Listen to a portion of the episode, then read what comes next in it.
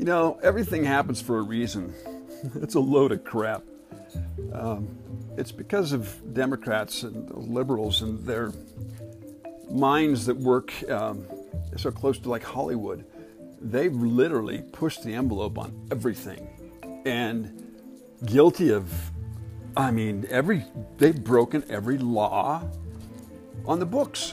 They have destroyed. well, their, their words, had they had any meaning, would destroy our Constitution. But thank goodness we get to revert back that wholeheartedly. Um, the nation of laws is done. Uh, now we have to take it back. And that's called a republic. And again, if they live by those rules, so do we. God bless our president. Stick around and listen to Theron and Duke.